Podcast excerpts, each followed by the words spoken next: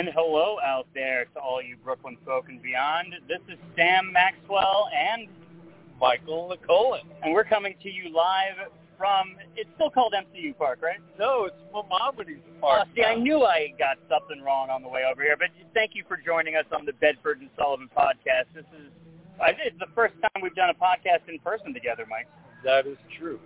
Uh, it's not the first time we've been to a game together. No. But first time we're podcasting in person, yes. And the reason why we felt the need to podcast in person is because I, I think, you know, there's not many people that pick up on the historic nature of today, but it is the first professional baseball game in Brooklyn in April since nineteen fifty-seven, and Mike, you had all the information for me earlier as to when that last professional baseball game that occurred in Brooklyn in nineteen, uh, you know, since nineteen fifty-seven was. Well, back on April thirtieth, nineteen fifty-seven, the Brooklyn Dodgers defeated the Chicago Cubs at Ebbets Field uh, ten nine in extra innings.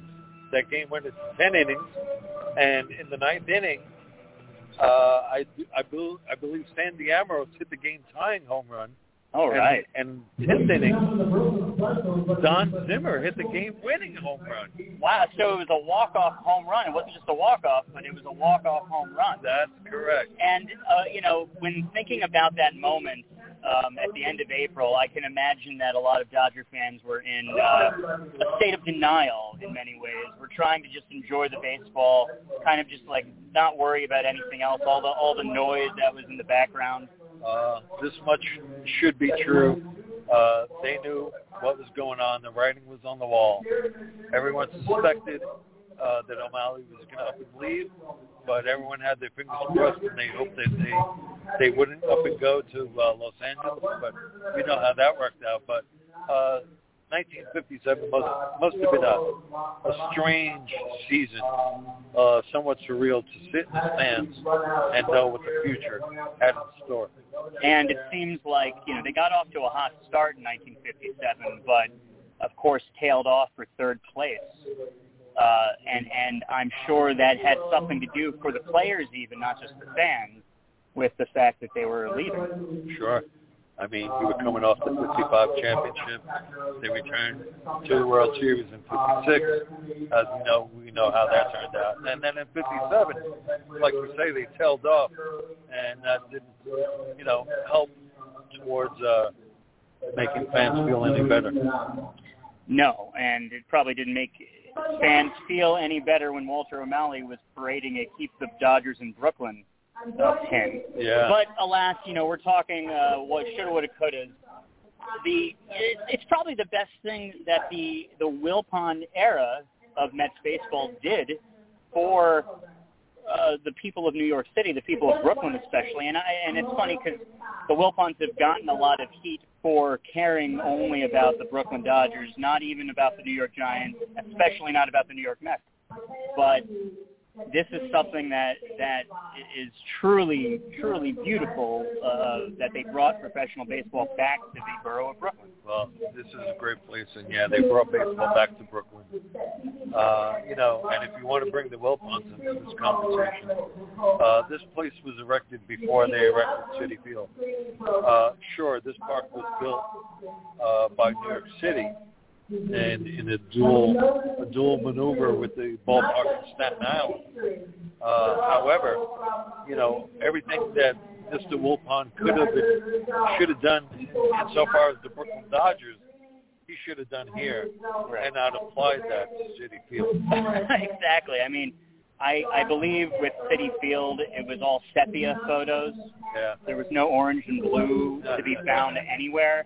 Um, they they've done a good course correction, relatively speaking. I think you and me were, you know, were able to sit there at many points, and and uh, because we had a bad baseball team, uh, we we had just, you know, the place to pick apart for a long time. Uh, we're to, we're in a new place now. Exactly. Some new ownership, uh, new outlook on life. Uh, so, what are you looking forward to most about being uh, uh, back in in Brooklyn baseball? Uh, no, I can't. I can't overspeak my love for Coney Island. and, you know, the beach. And, uh, you know, this team's been here for just over twenty years now, and it's been glorious uh, having a team in your own backyard. And, you know, being that this is indeed a historic day, a historic day for the borough and for Brooklyn baseball, professional baseball.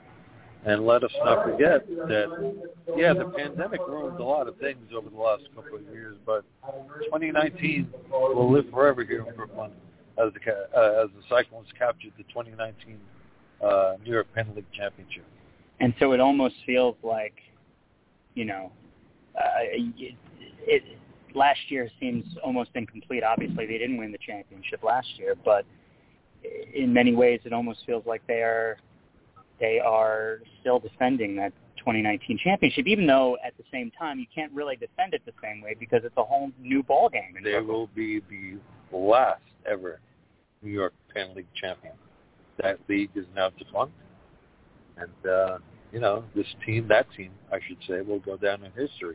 And here in Brooklyn, we got spoiled a little bit because uh, we got to see those uh, a great majority of those players two years in a row. Uh, usually they come in for one season and they're out and they're promoted. Uh, but many of those players, uh, Ronnie Mauricio and uh, uh, Greg Beatty, uh, you know, we got to see them and enjoy them for two summers here in uh, Coney Island. So we got support. Uh, you know, and that that's something to be said. The reason why we're celebrating today, April baseball, is because this is now a full season. But there was something really special about June through September. And, and I mean, I, one of the, my favorite baseball games I've ever seen was when Wally Backman was uh, manager. And mind you, they didn't win the championship that year, but they won the game that I was at in the twelfth inning on a wild pitch walk-off. That was a great season. Uh, a lot of fun. A lot of fun with Wally's manager. Uh, his brand of baseball uh, really shined through. It was wonderful, wonderful to be here during those days. Uh, but, you know, uh, again, professional baseball here in Brooklyn, can't beat it. Love it.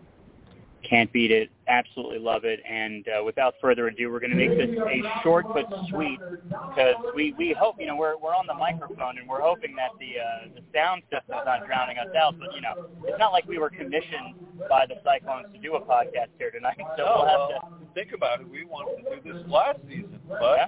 you know, pandemic got in the way of a lot of things. And so it. Here we are finally. It's uh, April twelfth, twenty twenty-two. And uh, we're in Coney Island. We're going to see Brooklyn baseball. And can't ask for better than that, though. The weather out here is fantastic.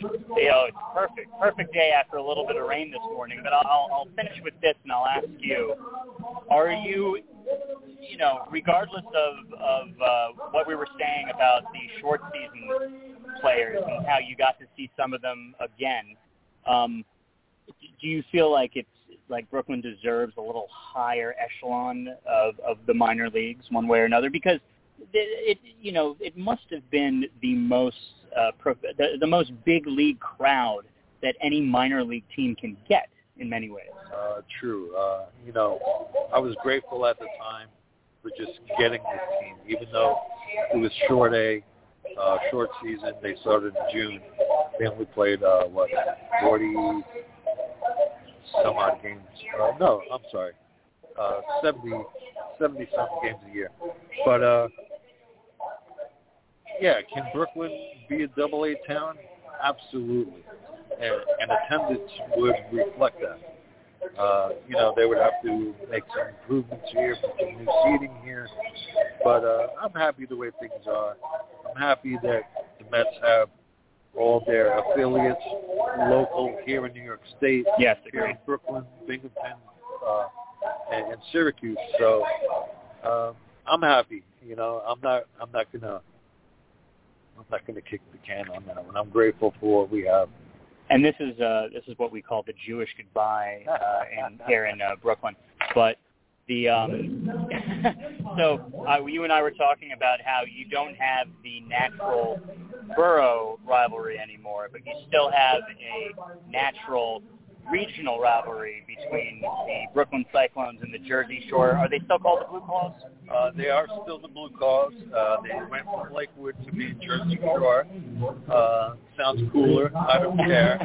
Uh, so that is indeed the new rivalry, Brooklyn versus Jersey Shore. And from where we're presently sitting, we're sitting along the right field section. If we look behind us, across the water in the distance, that would be the beginning of Sandy Hook and the Jersey Shore. Right. So they're nearby, and, uh, you know, there's always that New York City, New York, uh, New Jersey rivalry. Well, whether whether you're on the Brooklyn coast or you're on the uh, North Shore coast, right, it's always so close yet so far away. Uh, there isn't a direct Brooklyn ferry that goes between the Jersey Shore and, and, and this place. Uh, you can obviously get there. I think it's like a fifty dollar ferry to get into the Highlands.